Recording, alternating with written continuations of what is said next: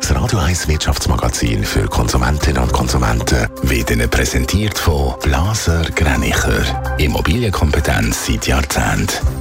blasergreinicher.ch Raphael Wallimann. Die Zürcher Kantonalbank senkt ihre Bonuszahlungen. Die gesamten variablen Vergütungen, also Boni, für das laufende Jahr werden auf dem Niveau vom letzten Geschäftsjahr deckelt, heisst in einer Mitteilung.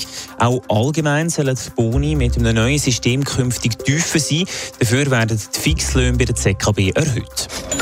Jetzt schafft auch die Migro die Kassenzettel definitiv ab. Laut dem Blick werde das Kassenzettelregime bei der Migro landesweit Schritt für Schritt abgeschafft.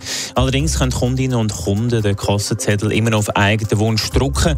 Der grosse Konkurrent Coop hat das System schon vor zwei Jahren eingeführt. Der Online-Reis Amazon hat ein erfolgreiches drittes Quartal hinter sich.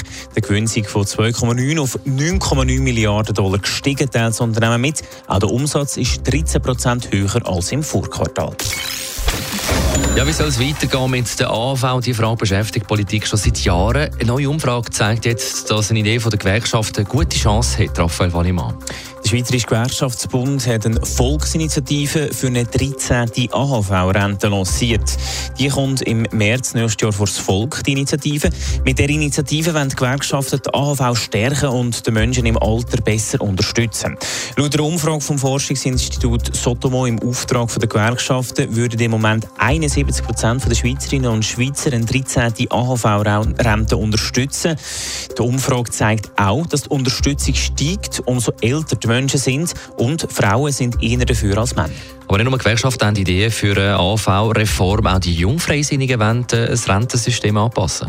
Ja, genau. Am gleichen Tag wie die Initiative für eine 13. AHV-Rente kommt dann im März nächstes Jahr auch die Renteninitiative der Jungfreisinnigen vors Volk.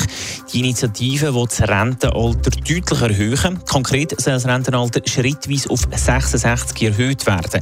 Das wird dann etwa 10 Jahre dauern. Nachher soll das Rentenalter der Lebenserwartung angepasst werden. Die Jungfreisinnigen hoffen, dass so die Renten gesichert werden. Das Parlament und der Bundesrat empfehlen beide Initiativen zur Ablehnung. Netto, das Radio 1 Wirtschaftsmagazin für Konsumentinnen und Konsumenten.